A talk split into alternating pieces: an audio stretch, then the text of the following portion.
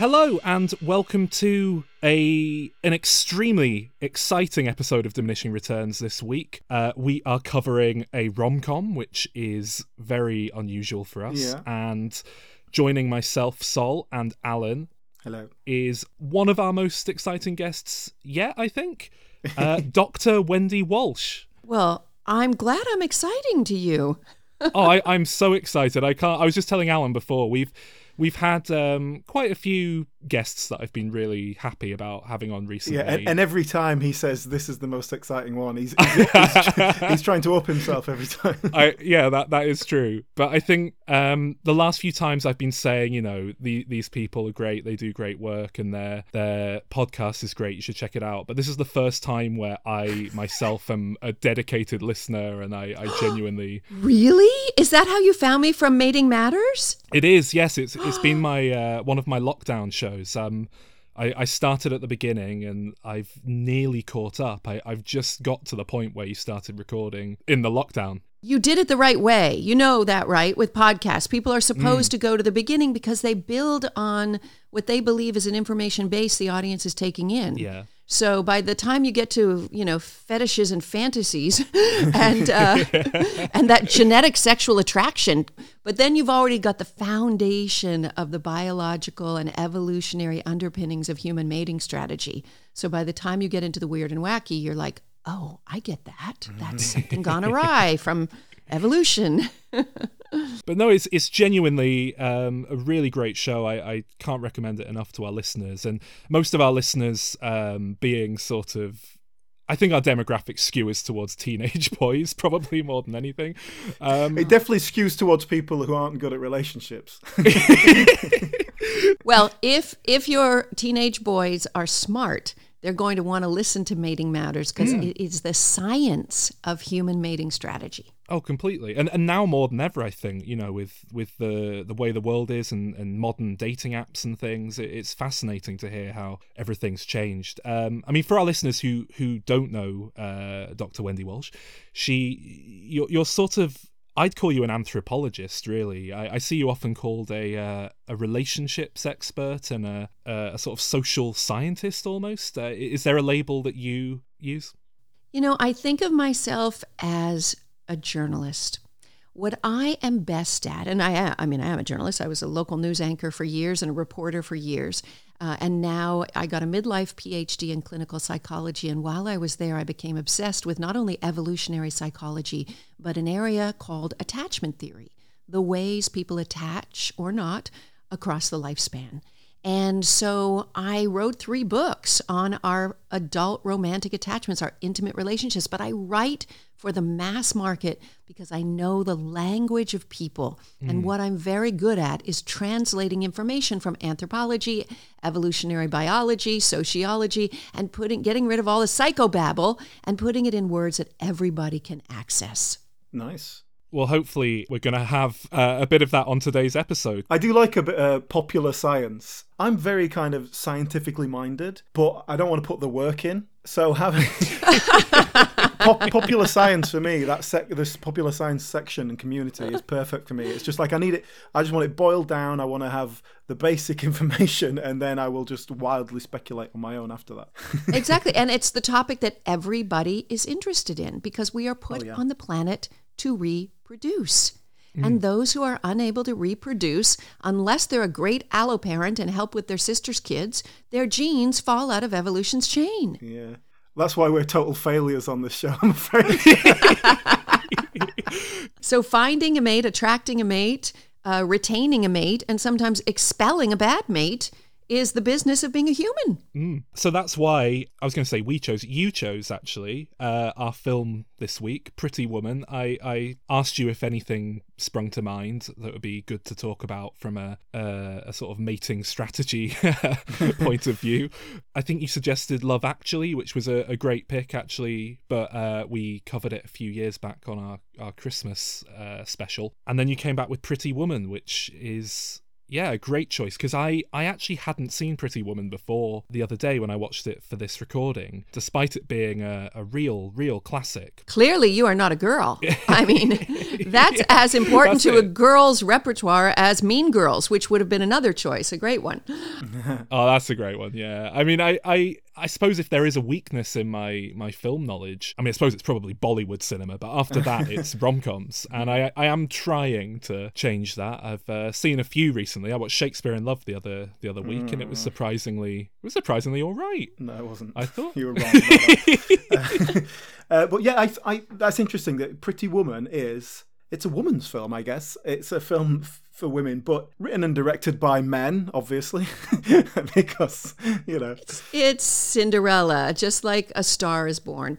It is um, every woman's rescue fantasy under patriarchy. And I do believe, I was going to say, I don't think that movie could be made today, except that then we had A Star is Born again.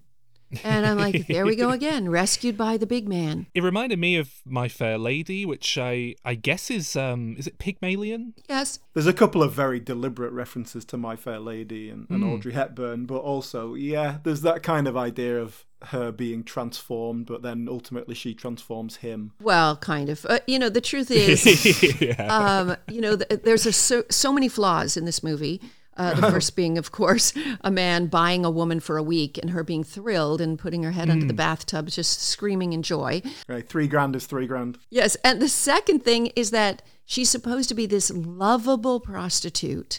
And they throw in a tiny little scene to make us feel good about what she does for a living. And it's where she's with her prostitute friend and they were having a bad night and they couldn't find a, a John. And uh, she said, maybe we should get this pimp. And her friend says, no, we choose when, how much, and with who. We choose, we choose. Like, like there's this feminist moment for She's 30 empowered. seconds. I understand that the film was uh, conceived of and written as quite a dark drama, and it sort of got put through the Hollywood system and turned into a sort of frothy rom com. And you know, so along the way, uh, the big thing I read was that Julia Roberts' character had a pretty severe, debilitating cocaine addiction in the original version of the film, which I think would probably have made it play a bit more realistically. But then they're also saying, you see, she's really damaged and really needs a man to save her.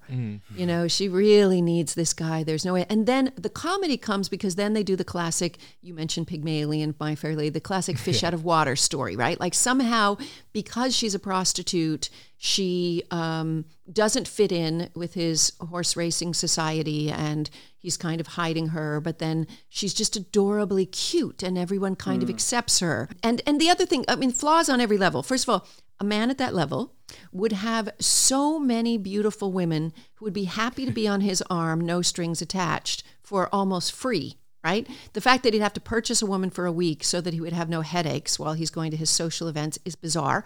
And then the other thing, there's also a market of very high end prostitutes who seamlessly fit into his community that Yeah. he doesn't need to pull a fish out of water. But he, he seems to be purposely playing games almost. It, it, it I did find it very odd because obviously I knew what this film was about going in, and I didn't really know what to expect because I, I had a similar thing when I watched Risky Business for the first time, which is uh, it's basically a film where Tom Cruise hires a, a prostitute as a teenager, from what I remember. But mm.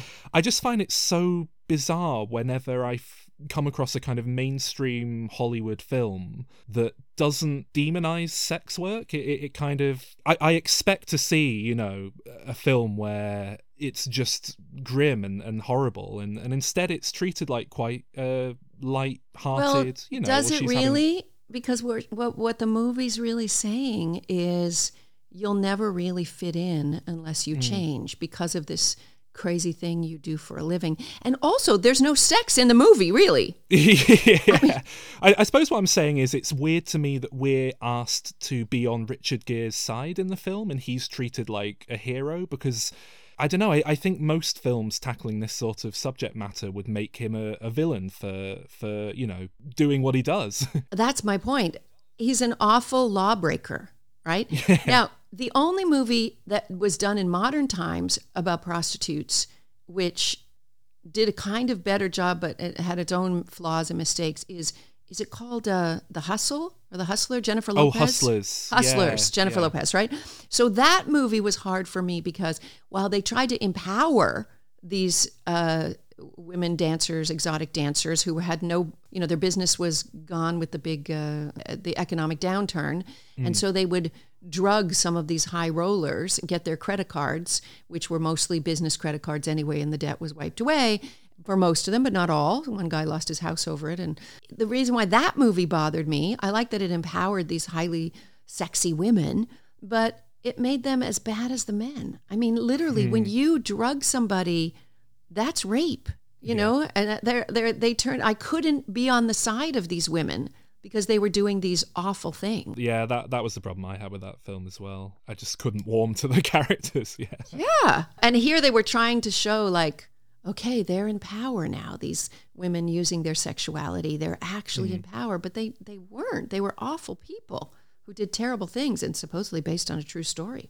Well, I think uh, in terms of Pretty Woman, yeah, what my main problem with the film is that I don't like anyone in it. the characters all uh, just annoy me in one way or another. That includes the Julia Roberts character, Really? who is obviously supposed to be the one we like. Yeah, do, do you know what? This is a slight aside. I don't think I've ever, I don't think I've ever seen a film with Julia Roberts in and liked her.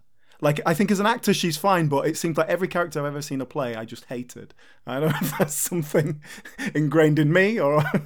I've never understood the the thing with um, Julia Roberts and how she's, you know, she was the highest paid star in Hollywood for a while, was she, or the highest paid actress? I think it's just because she was the first one who blew up her lips. Oh, and, and they had all those close-ups of those big lips. She did a movie, uh, you know, a few movies later. I can't remember what it was called, uh, where she was in a bad um, marriage. There's violence, and I think she may even murder her husband. But I swear that whole movie was just close-ups of giant lips. I was like, wow, they're really. And she set the trend for the rest of Hollywood. but but I must say, I I kind of get it having seen Pretty Woman now. I I do see how. I mean, this was her big breakout role, I guess. I, I kind of get her now, I think. It kind of all clicked into place. And I, I can't say I hated her character or anything. Um, she, she did seem like very much the sort of manic pixie dream girl archetype who, you know, but then the whole film seems to be dealing in this kind of fairy tale fantasy that's glossing over the reality of the situations that it's dealing with. Exactly. I mean, that's why the movie's so frustrating because A, a street prostitute like her isn't going to be lovable and joyful and cute and oh we can just take her home to mom. She's going to have had a rough life uh, and and maybe self-medicating against the pain right? I mean we're talking we're not talking about high-end call girl here. We're talking about standing on the street in thigh-high boots going to strangers in their cars. This is not a good life for anybody. And uh, and i want to say to all the sex workers out there who are working hard to unionize, working hard to become legal. Uh, it is valid employment. If a man can use their muscles to do a, get a construction job that I couldn't do, then I can use my body to get a job that he can't do. Right? I'm fine with that. But uh, w- this kind of unregulated, illegal at this point, street prostitute. These women do not live a good life. That's the first thing. Secondly, that he's such a lawbreaker, and nobody nods to that and that he has such control over her. He could literally buy her body, her soul, her time, her attention for so little money. That really struck me. Yeah, the the amount was. There's a point in the film uh, where where he's negotiating with her for the whole night as opposed to just an hour, and she says to him, "You couldn't afford it," and he says, "How much?" And then she says three hundred dollars, and I mean I know it's 1990, but I mean, I, I could afford three hundred dollars, and I'm not a high rolling guy in a high end suite. I, I could afford, um, I think that was about six hundred dollars in nineteen ninety, and it's just I assume that's written that way to to show you know how little she has that that figure appears to be a monumental sum. That scene annoyed me to some extent because by the time we get to that point, she's already in the penthouse hotel suite. Like she knows he's money, right? Right. That, so jack up the price first of all. Like, come on. But I think that's the idea that she has no concept of But yeah, but any, that amount of money. Yeah. She knows that that hotel suite costs more than three hundred dollars a night for a start, right? So I think when she says you can't afford me, that's like that's showing us her personality. She's a little bit, little bit, uh, you know, she's not she's not willing to give up too easily. She kind of wants to fight a little bit because she doesn't want to just roll over and go, "Hey, buy me, I'm fine, I'm yours." But it's such a token. It's token power. But yeah, but yeah, and it's kind of ultimately pathetic because the amount of fight she can put up against this guy is is nothing really. It's heartbreaking. You know, I was reading this study, little aside.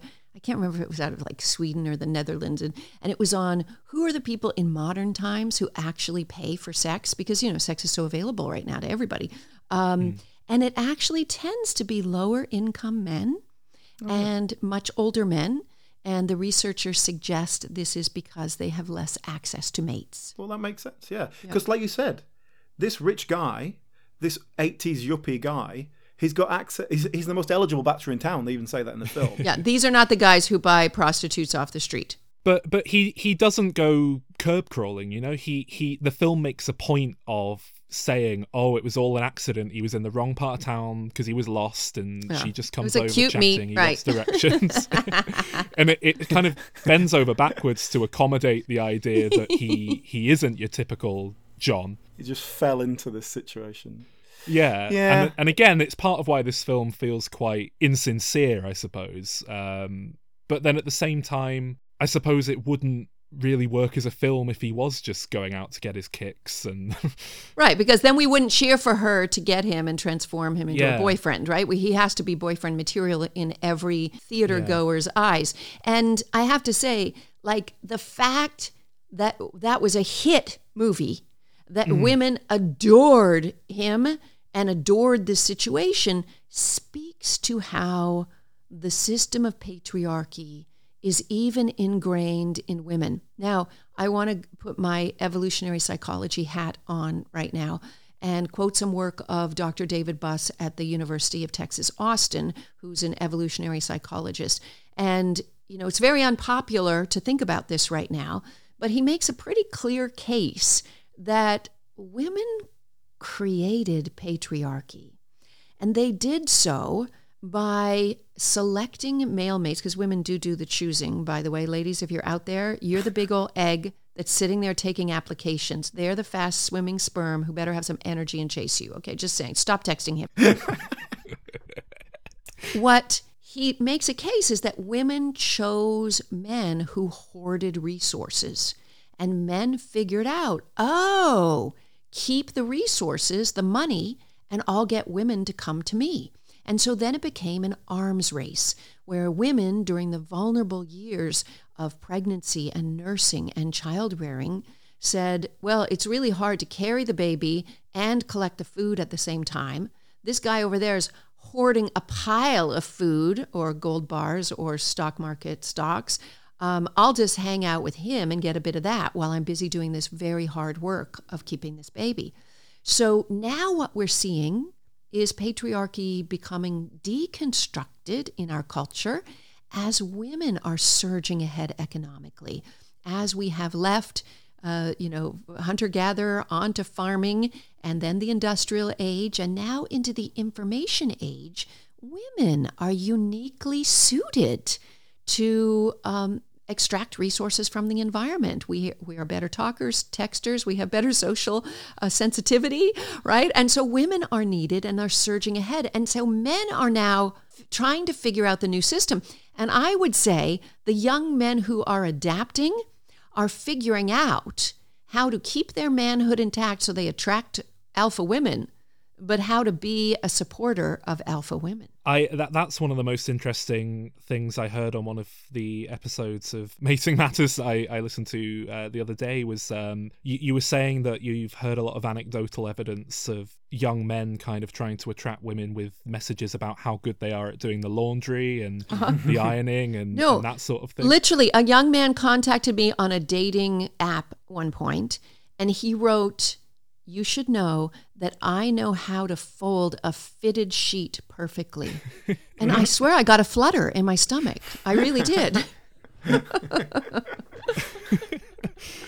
This is this you- this is a very interesting point, though. I think Yeah, in hmm. terms of our culture as a whole, and by that I guess I mean kind of Western culture of UK and America, really. It's we're like a hundred years in to a time when the place of women in society really significantly changed. And obviously that is continuing to progress. It's at hyperspeed right now. The last 10 years have been pretty nuts. But that is it's a really weird period of adjustment and there's been a lot of kind of casualties along the way and all that sort of thing. It feels like good progress. Um, but yeah, when things change so diff- so change so quickly, people get left behind and and like I can I just speak from my own kind of generational difference to my parents. Like obviously their attitudes are different to mine. Mm-hmm. And I consider myself my parents to be quite progressive and liberal in their own way from their from their background, you know, compared to their parents. But these things change so quickly now and like we were talking about earlier, I'm only 36. I don't feel like I relate to people of the generation below me already. And I don't I don't mean in terms of uh, gender representation, I guess, but just in general, you know. Uh, as a as a psychological uh, expert or, or uh, as a human nature expert, do you find that people as they get older find it more difficult to change, or is it just that you're not part of the world that is changing? Does that make sense? See, I, I was going to ask Wendy to psychoanalyze you a bit anyway, Alan, so I'm glad you brought it on yourself. Uh, Alan is um, staunchly against um, any sort of commitment or or monogamy, or um, he's, yeah. he's, a bit of an interesting case. Well, I think I just want to say globally, and then I can talk specifically about yeah. relationship ideas. But globally, let me say this that the brain has neuroplasticity across the lifespan, and we have the capacity to change across the lifespan. The problem is a lot of our be- our core beliefs and values are tied into our particular generation and it is also part of our identity. So for instance, I'll mm. notice my kids who are age 17 and 22 rather than trying to educate me, what is this thing going on with WandaVision right now? But they they rather than even having the conversation, they love to keep me out in the cold. Yes. And say, no, that's not for you. This is our area, mom. You can't know about this. So there's partly protection of their identity as we would protect our identity with our values. And, but let me say also, now let's talk about relationships. So when your parents were up and coming, they believed in till death do us part, and they may have actually used those words at their wedding ceremony, right? Mm. Now, you got to remember that when Till Death Do Us Part was invented, death was pretty imminent. If you got married in the year 1900, the average length of that marriage was 12 years. Wow. If you got married in 1990, the average length of that marriage is 12 years. We're Whoa. separating because of divorce now instead of death. Exactly. So, this idea that you will meet one mate early in, in your young adult life, you will say, I do, and you will stay together till one of you dies, is does not make sense when our life expectancies continue to rise, right? In 1900, believe it or not, life expectancy was the age of 38. And so it doesn't mean we all got old and decrepit at 38. It just meant there was a lot of infant mortality and yeah. lots of disease and blah, blah, blah.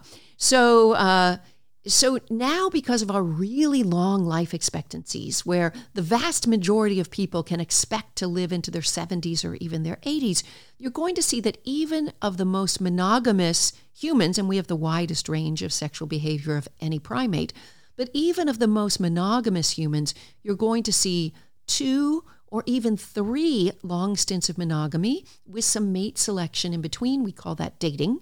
And that's why you see dating apps that cater to every age group. And so the answer to whether you're whether it's like you don't want to change, it's like you know, your peer group has its set of rules around relationships that are different from your parents, but maybe not as gender fluid and sexual orientation fluid as Gen Y. Mm. Okay, let's let's try and drag our way back to the film. yeah, to, to, bring it back to the film a bit. Um, I mean, the plot it's quite straightforward. Um, as, as I said before, Richard Gere, he gets lost on his way uh, to this hotel in LA. He ends up picking up Julia Roberts, who's a street corner prostitute. He asks her for directions. She charges him money to show him where he wants to go, and they get talking, and it, he just ends up picking her up for the night. And the the film, you know, from that point on, basically just becomes this rich, you know, infinitely wealthy man spending loads of money on the woman, and and that's where it becomes this kind of fairy tale, a kind of uh, fantasy, I suppose, for the audience. But I, I have to say, as a man watching it, I kind of got into the the fantasy of it as well because I, I was thinking man it would be so nice to be able to just kind of you know meet someone. And control them with money. Well yeah i was just going to say just spend untold amounts of money on them just in, you know. So i do kind of get how it was a hugely um successful film. I, I, suppose it had that amount of cross appeal. There was a point um, partway through the film where Richard Gere became a bit nastier, and I sort of that broke down for me a bit. It was like, oh, actually, I don't want to be well, this man. Well, that's it. We we we we quite quickly set up that he's like asset stripping companies or whatever they do. These eighties Gekko types. They so he go he buys a company that's not doing that well, strips it apart and sells it for parts. Even in this film, that's shown as a bit of a shitty thing to do. You know, he's making money and he's very successful, but in a kind of obnoxious banker kind of way. But that's his character arc is that he learns to be a better person and therefore changes what he does for a living. He I was watching this and I was thinking, oh, they're obviously setting him up as like he's doing this kind of bad stuff and he's gonna change by the end and do something nice. But then I thought, actually, this is like Reagan's America. Like I don't, I can't actually, I don't even know if this is deliberately setting him up as a bad guy. Maybe we're still supposed to like him because because that was probably the cool thing then. Yeah, because like you say, it's Gordon Gekko, isn't it? Like, and I know he's not really supposed to be a nice guy in that either, but people the yuppies, you know, they like that. They look at that and go, "Oh yeah, cool, I'm getting a briefcase." Well, they, they still do it now. The the Wolf of Wall Street. The amount of people who think he's a, a cool guy, Leonardo DiCaprio in that film, someone to aspire to, when you know the film is demonizing him, really. But and then of course the whole plot could not be done today because simply from driving navigation. He would never need to know any road stops and ask for directions. He'd have to come up with another excuse when the police That's arrested right. him. exactly. but yeah, uh, so so then what happens? I suppose they he spends lots of money on her. She has this gradual sort of attempt to quotes better herself, but she she runs into opposition from uh, famously the the clerks and a uh, clothing store that won't serve her, the hotel manager, but she ultimately assimilates, becomes someone of this quote kind of high class that uh, can fit in with Richard Gere and his Well, that's social it. She, bubble. she's not. She's dressed in the right clothes and Mm. superficial knowledge to kind of get by at dinner or whatever. It would definitely have been nicer to have. There's a moment where um, Ralph Bellamy's character. He kind of he sees that she's struggling with the cutlery, and so he so he makes her just he goes, oh yeah, I, I never know what to use either. Like he just makes her feel okay about it. It would have Mm, nice to have, and that's because we're showing him as these love, he's this lovely, lovable, uh, you know, CEO as they all are, I'm sure, who really cares about his workers before he destroys the company. Uh, but a bit more of that, th- like that would have been a nice journey. That she feels out of place, but actually, do you know what? We're not. There's there might be a couple of bitchy people in the store or whatever, but people are generally quite accepting. And if you if you're a bit out of place to go, hey, let me help you out with that, that would have been nice. That would have been a nice a journey. Well, my, my favourite aspect of the film actually was the hotel manager. Uh, Yeah, yeah, exactly, Hector Elizondo plays this guy, and it, it would have been so easy to make him a, a horrible, sneering. Tim Curry. Yeah, Tim Curry in Home Alone 2, of course. Um, but he's actually, you know, you can you can make the argument that he's facilitating a lot of unpleasant things and turning a blind eye where he shouldn't. But the way he plays it, he's really warm and actually quite kind. So there's the one character you can like. Yeah, yeah. Well, I think he was. Yeah, that's the only. But yeah, obviously, yeah, he's he's like, look, I know you're a prostitute. Everyone knows you're a prostitute, but we just it's a classy hotel, all right. Keep it discreet. Let's wear something a bit more appropriate. And then like they get chatting, and it, it, it- like her charm that, that this whole film is based on, that she's actually quite a likable person. He sees that and he's like, oh, do you know what? I'm going to help her out. And it, it seems very genuine. It doesn't it doesn't Yeah, seem like he's helping because oh, well, I'm the hotel manager, and if my richest hmm. client wants to get a sex worker dressed up as fancy clothes, I'm going to help him. Well, he's rooting for them both at the end. You know, he he, Yeah. he kind of hints that he can tell Richard Gere where she lives at the end, so he can go and make a big, uh, you know, hold the boombox up to the window moment to try and win her heart. Mm, we'll come on to that.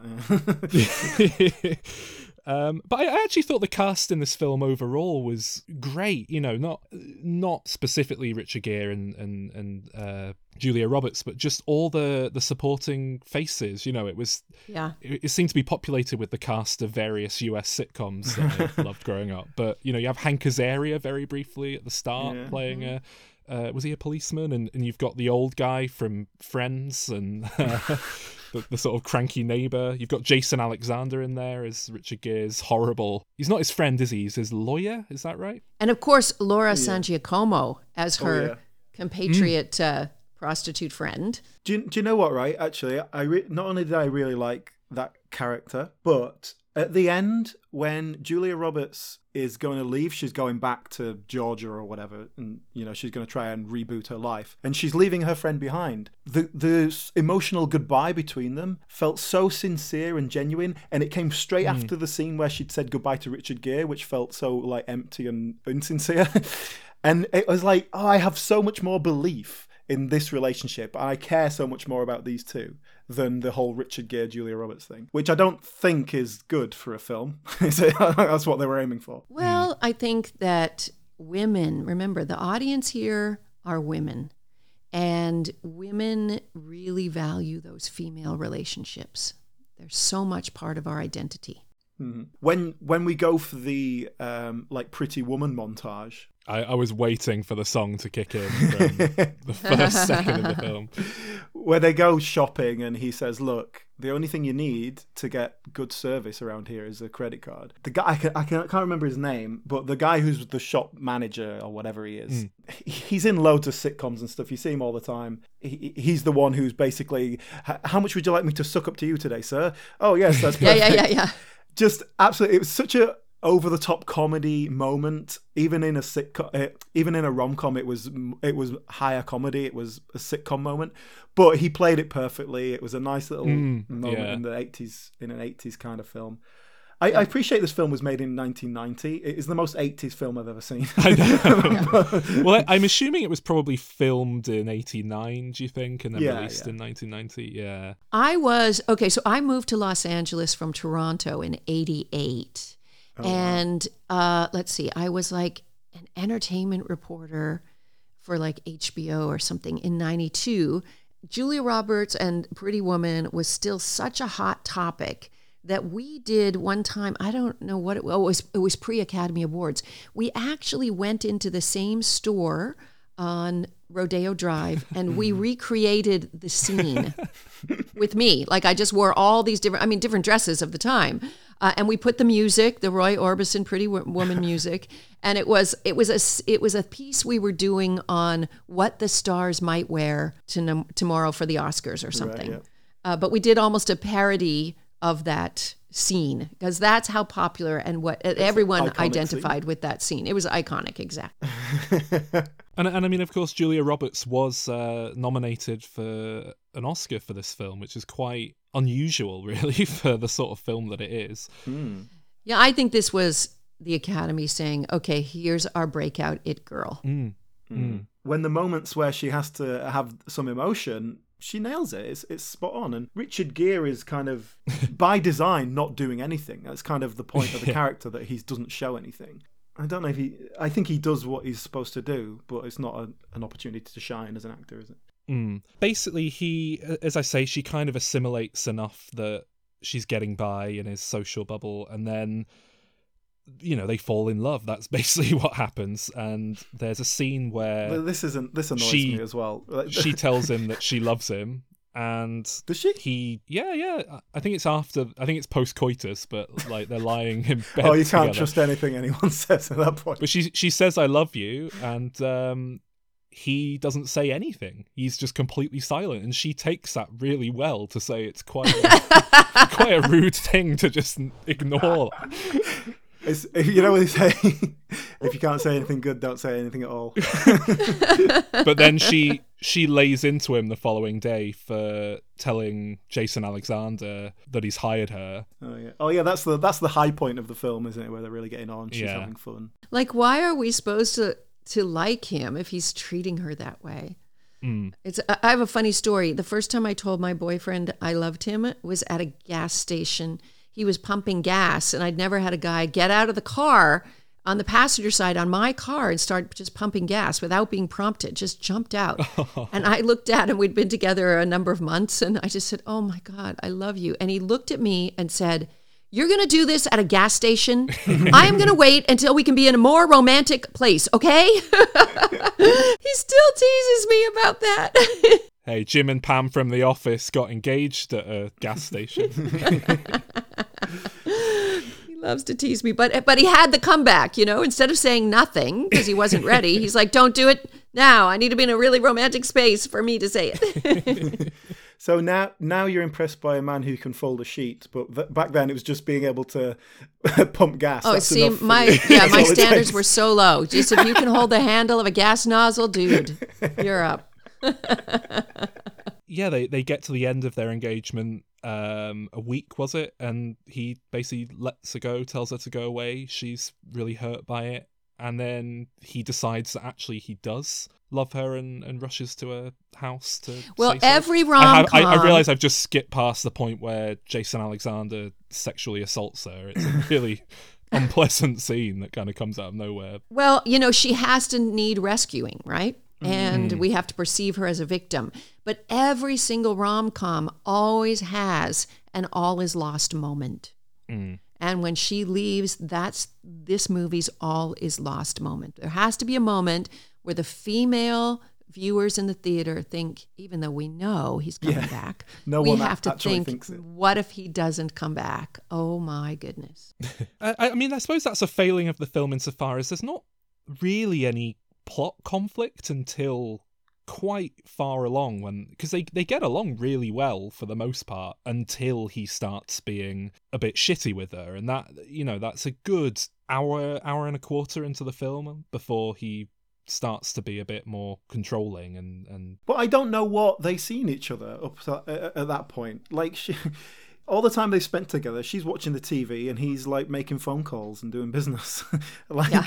uh, why? At what point do we believe they've fallen for each other? Yeah, we don't want this sweet audience to ever think that actually he's tying her up and doing everything he can with her body because that's what he's paid for. Yeah, like surely the whole point of hiring a, a prostitute is that you don't get emotionally involved. Like that's that. well that's what he says yeah Maybe that's my point of view. if I was going to do it, the the worst thing about sex for me is dealing with the other person. You know, like that's that's the crappy bit. Okay, we That's really do I'm- need to have some therapy here. I will say, for if there's anybody on the planet who doesn't know this, uh, especially young women, men have a very different experience with their sexual psychology than women do. Women are, their bodies emit a lot of neurohormones linked to attachment. So, for instance, they release a lot of oxytocin, which is the same hormone emitted during breastfeeding to help her bond with her baby. So, women have a little harder. And I, when I say women, I'm generalizing, of course, because there's always going to be we have the widest range of sexual behavior of any primate, so there's always going to be some women who are able to hook up and not care. Um, but there are far more men who can hook up and not care. And it is because the release of test, they also release some oxytocin, but then they release testosterone during sex, which blunts the effect of oxytocin. So it uh, it's almost like sleeping with a guy early is a prescription for him not to fall in love because guys fall in love through the release, release of norepinephrine, the big love hormone, but it, it's slow to build. And that's why men will say, uh, uh, you know, I just wanted to court you longer. I mean, they'll complain that they don't get the sex quick enough, but they don't mean it. If something, if they really want a long term relationship, they want to have the opportunity to chase. They want to have the opportunity to date. And this is what women, as they're deconstructing patriarchy, are having such a hard time with because they're taking their cues now that they have the money and the power from a male model of dating. They're walking around in female biology, but they're calling guys, they're paying, they're doing things, and guys are shriveling and running away. I mean, if anybody wants to buy me dinner, I'm all right with that. Just... now, this is the first Richard Gere film we've done on this podcast, and I just feel like I would be remiss with uh, Dr. Wendy Walsh on the show if I didn't bring up the bizarre rumors that have plagued his um, career. Are we talking about gerbils? Are we talking about gerbils? yeah, yes. I actually was living in Los Angeles when the rumors hit, and I heard them from manicurists and hairdressers or I heard them from high up people in the industry. And that's why I personally believe it's an urban legend. Mm. Because urban legend, legends go from the street up, mm. real rumors go from the top down. I mean, I, I can't imagine anyone actually does that anyway. It's it just sounds so not a practical thing to do, is it? All sides wanted him and and so he was as attractive to men as he was women. And so I think there's a skit on Saturday Night Live where it's sort of like a gay talk show and no matter what it's like two gay talk show hosts and no matter what guest comes on to talk about whatever's going on in their life they go you know what your problem is you're actually gay like they make everybody gay who ends up on the thing, right? And I think that's what this was. It's like they wanted to make him gay. And I actually don't know about his sexuality, if it's mm. fluid, if he's gay, straight, bi. I mean, we all are on the Kinsey scale hmm. somewhere, mm. and we move along the Kinsey scale across the lifespan as our uh, circles of people change, our access to partners change, as our hormones change. I mean, women, for instance, when their estrogen goes down and their testosterone goes up later in life, are more likely to practice same-sex behavior. Right? Mm. I, I don't. I don't know what the answer is. Not that it matters. All sides wanted him. He was so hot. so yeah, thanks so much, uh, Wendy. Really, it's it's been a joy this has been great. it's, been, it's been like listening to to Mating Matters in, in my uh, my headphones. And yeah, so I, I mean, as I say, uh, I I really can't recommend Mating Matters enough to our listeners. Is, is there anything else you'd like to plug? Well, they can always follow me on social media uh, everywhere. The handle is at Dr. Wendy Walsh, and I do a live stream once a week on Wednesday night Pacific time. So I guess the people in the UK say they're eating breakfast while they're uh, while they're mm. watching me. Um, and always send me your relationship questions and I answer them either on air, protecting your anon- anonymity. And I'm really proud of my podcast, Mating Matters, because I do a lot of research for it. Thank you. Nice to meet you guys. You too. Yeah, Thank likewise. you very much. So yeah, so just the two of us alone now. Um, but uh, yeah, just a couple of things that I made notes of. I thought that I guess uh, I'll bring up. I know I looked up the writer of this because I, I, I to, apart from anything else, I wanted to say, is this a man that wrote this? it seems like it was mm. a hmm. man. But this is the man who uh, went on to write things like Under Siege and Chain Reaction with Keanu Reeves. so you know, he's really got a good. he, he really knows how to write for women, I guess. Uh, an odd CV he's got there. And yeah, I, I thought we could talk um, a little bit about Julia Roberts. We've kind of talked about her before, but in just in terms of where she was in her career. Oh, interestingly, uh, you know how when you look at the IMDb trivia, it always says like, "Oh, so and so turned down the part, so and so auditioned for this part," and it's hmm. mostly mm. you know nonsense or whatever, or probably true but not interesting. One of them, it said, "Oh, Drew Barrymore auditioned for this part." But they decided oh, she really? they decided she was too young for the part. I was gonna say she must have been very young. I looked her up. She was yeah. she was fourteen when this film was made. so it's gonna be like Taxi Driver, was it? that definitely would have changed the the tone of the film. oh, but mentioning Taxi Driver, there apparently Jodie Foster was sort of uh, at one point, you know, being um, courted for the role, which I think oh, could really? have, I can see that. I, But that perhaps was when it was a bit of a darker, grittier thing, maybe. Yeah, was would... Jodie Foster. I mean, I suppose this is a beat we've hit repeatedly this episode, but I haven't quite hit the nail on the head, as it were. But I suppose really my main issue with the film was that it just didn't feel not sincere, but it didn't ring true. And and I think it's you know it's what Wendy was saying is you just you wouldn't find a a, mm. a street corner prostitute who is just a, a clean cut manic pixie dream girl, no drug problems. Mm, no emotional problems. well, you know, relatively speaking. Yeah, exactly. She she she just probably wouldn't be this character, and I think Jodie Foster would have played in a way that does ring true in that she's you know in, in the nicest possible way i don't mean this as a, an insult but she's just got a bit of a harsher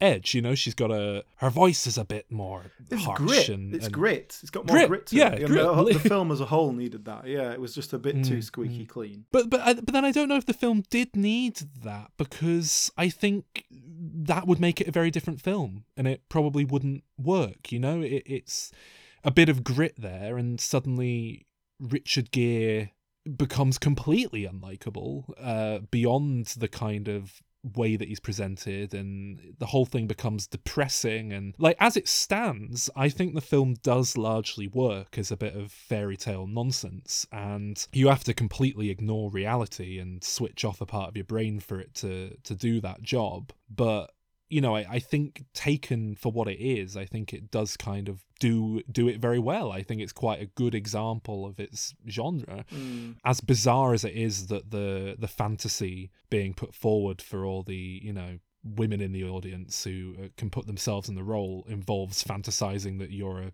a prostitute It is really straight down the middle as a film. Like you say, it's. I think it's a very good example as a kind of stock. This is your basic spine of a stupid rom com. it is except it's about prostitution which is really bizarre don't you think that's just so weird because dunno. that to me says oh this is going to be a rom-com with a bit of bite they're they're going to do something a bit more subversive then but then they don't Mm. But then I suppose the film isn't really about prostitution, is it? It's it's just a rom com. It doesn't really grapple with the subject matter in any meaningful way. It's just superficially, Yeah, you know. that's a point of conflict for them. You know, it's it's when it comes time to pay her at the end of the week or whatever. Which, incidentally, when they have that moment where you know it's the end of the week, he's gonna go. He's kind of made a bit of a move already. He said like, "Hey, go to New York. I'll get you an apartment." And she's like, she doesn't want to be kind of bought in that way. And so hmm. she's she le- she's gonna leave. And he's like, he makes one last effort, like, just no, stay, please stay. And she's like, no, you know, it's not going to work. And they have a bit of an emotional moment, and then she walks away. And then obviously 10 minutes later, they we do the big sort of final scene. But at that moment, obviously I knew it wasn't going to end there, but I was thinking this would be a really nice ending. Do you know what? We've hmm. connected, we've found a common ground that we never thought we would, we've discovered things about ourselves, and we've kind of learned and grown in some way. There's still too many hurdles. We're just from different worlds, we want different things. It's let's let it be what it was in this moment. That would have been a beautiful ending, or much more beautiful than the one we got. I mean, yeah, R- Richard Gere himself has apparently said that he doesn't think that relationship's going to end well. Of course not. Um, I think I think there was an interview where they asked what you know where where are Edward and Vivian now or something. And it's like, well, yeah, of course uh, that's not going to work out. It's unless she submits to a life of you know essentially being his employee. Well, that's it, because basically by the end, he's the one who's fundamentally changing his personality to fit with her. But we, we at least sort of make the effort to go, you know what, he's a nice guy at heart, but he's just been stuck in this world too long, and now he's going to go, do you know what, I'm going to use my power for good and help companies instead of destroying them or whatever. And it's like, okay, maybe that was inside him all along, but, you know. that's his big character arc is that he goes from being a nasty businessman to a, an ethical businessman at the very end. One of those. You know, he- he's he's not. I don't think he's going to give back all the billions of dollars he made from exploiting uh, less fortunate people than him. But you know, he's got his money. It's like Tony Stark. You know, we we can just wipe the slate clean for all the, The arms art, war arms, and yeah, like that doesn't matter because he's good from this point onwards, and that's all that matters. Do, do you think, right, in terms of casting? Because all I was thinking is like, what if Jason Alexander was playing the main male role? Well, I think it'd be a lot more realistic. He's more realistic looking kind of Exactly. businessman. Like he's not a Hollywood sexy guy. He's a sort of short, chubby, balding guy, and he's got a kind of whiny voice. so even if he had the same personality as the Richard Gere character, like he wasn't playing it like the kind of annoying dick he is, it's you'd still it's just that it wouldn't work, would it? Because because the superficial nature of the it's just a sexy guy is not there, and obviously the same goes for Julia Roberts. you know, that's she's got to be an attractive woman, but uh, Yeah, yeah. it did just make me think because he he's just too sexy, isn't he? He's just like he's too much of an eligible bachelor. Talking about that, I know it was. I mean, set in the 90s, but basically set in the 80s. Yeah. But the outfit she's wearing on that street corner, What's that about? She looks like Leeloo out of the Fifth Element. is that like is that a sexy outfit? Is that and and the other thing was, you know, I I wouldn't look at her in that outfit in this film and think, oh, it's a prostitute. Would Do you know what I mean? It it it, it well, no, she looks like what I think of as uh, you know, 1980s club goer or something. It- Yeah, it's- yeah. She just looks like she's on a night out. It's, but I guess that's my perception of the 80s. What should a prostitute dress like for you to un- recognise it? Uh, what are you looking for? I don't know, like knee pads. Do they wear knee pads on the, on the street? I don't know. That's just a health and safety regulation now. Back off Brussels.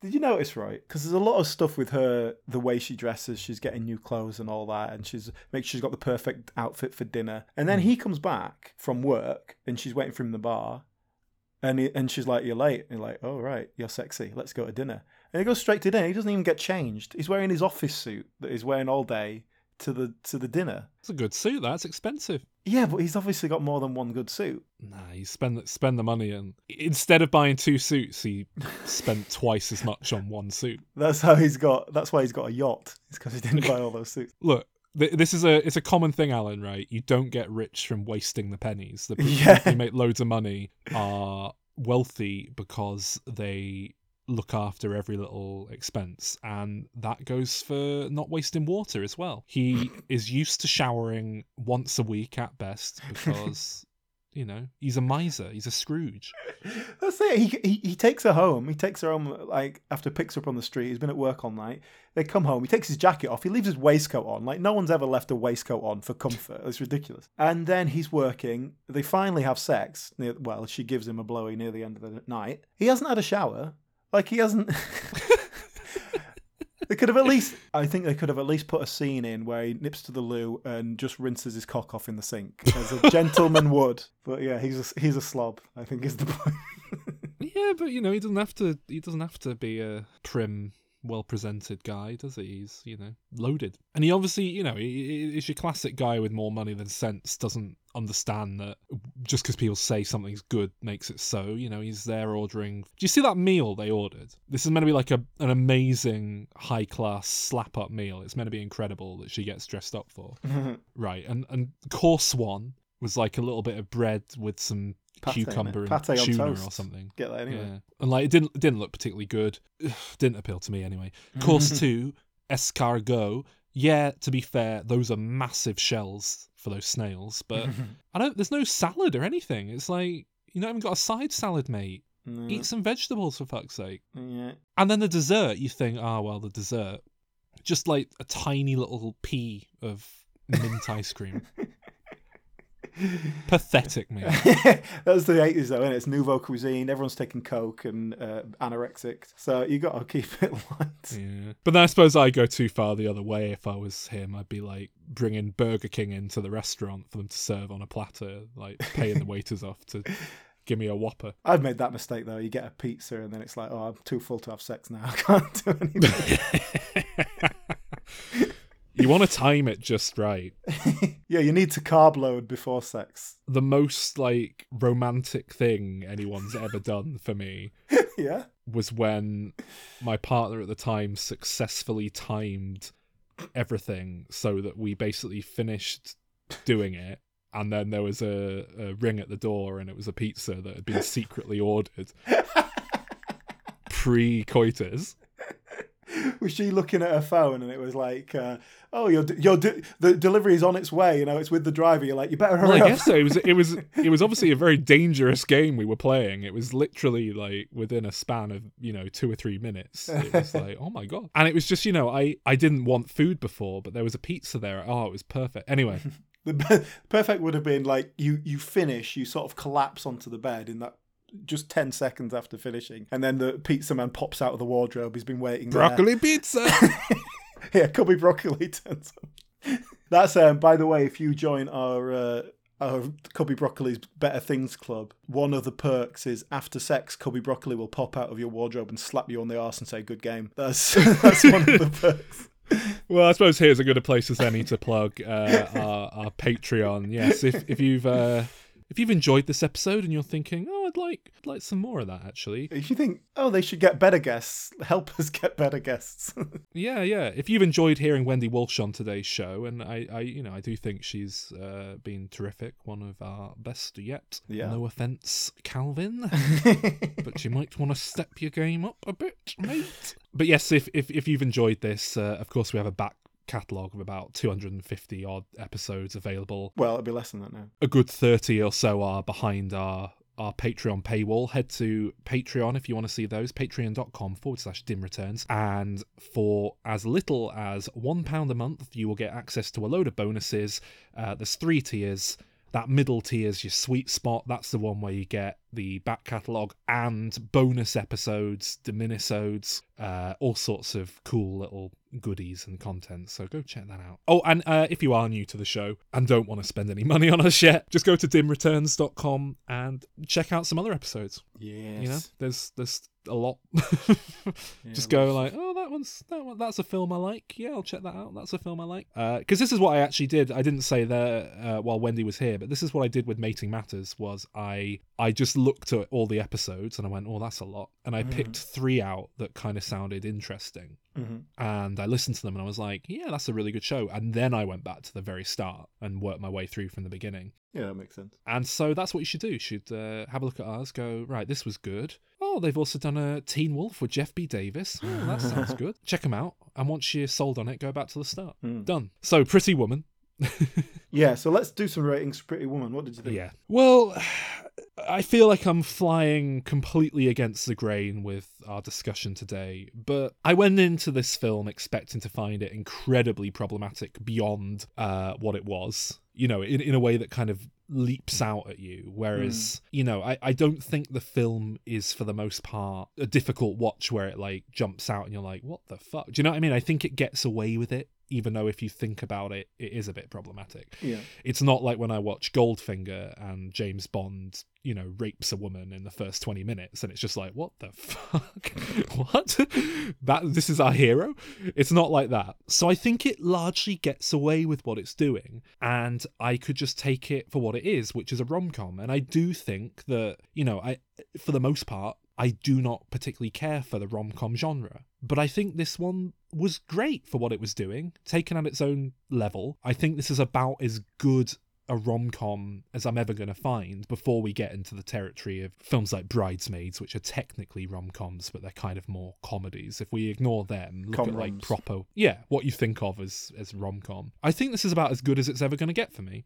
So I'm giving it a 7 out of 10 and uh, quite a sturdy one. Well, I know what you mean. I know what you mean, and I think you're right. It works as a film. The structure's all there, the characters are there, but it's a very basic setup and everything. And like it's like the they're just hitting these archetypes, and like straight down to you know like the cinematography. I noticed it was like I liked the cinematography, but every shot, every frame, every lighting was straight down the line, 80s Hollywood style. Like it was just yeah, the, it- straightforward. Everything's just really straightforward. And that's okay. There's a place for that and this is the place, commercial Hollywood films, right? But yeah, it just annoyed me too much and and this idea that you either don't like each other or you're in love forever. Like that's those are the two options in in films and I gave it a 5. well, I suppose, Alan, should we should we pitch a sequel? We haven't done that in a while. That's that's something we're meant to do on this show.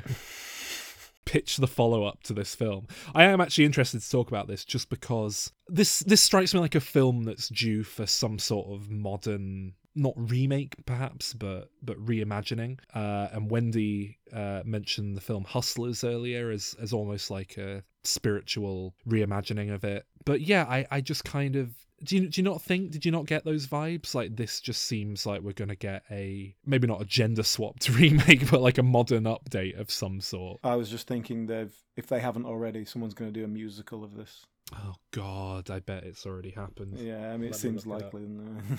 Let me look it up. Here we are. Pretty Woman the musical uh, debuted 13th of March 2018. So I bet the Oh. one of the last musicals before the world ended. Do you think it went down well? no. I think it was I think I bet it bombed after like did a 3 week run. Premiered in Chicago, made a Broadway debut about six months later. That's standard practice. Isn't it? Standard, isn't it? Yeah. Appears to be original music with Pretty, Pretty Woman. woman, Oh, Pretty Woman thrown in at the very end. of course. Yeah. Ah, here we are. Critical reception. Uh, generally poorly reviewed. Critics found that the gender dynamics of the movie's plot had aged poorly, and that the musical had failed to bring the story up to date.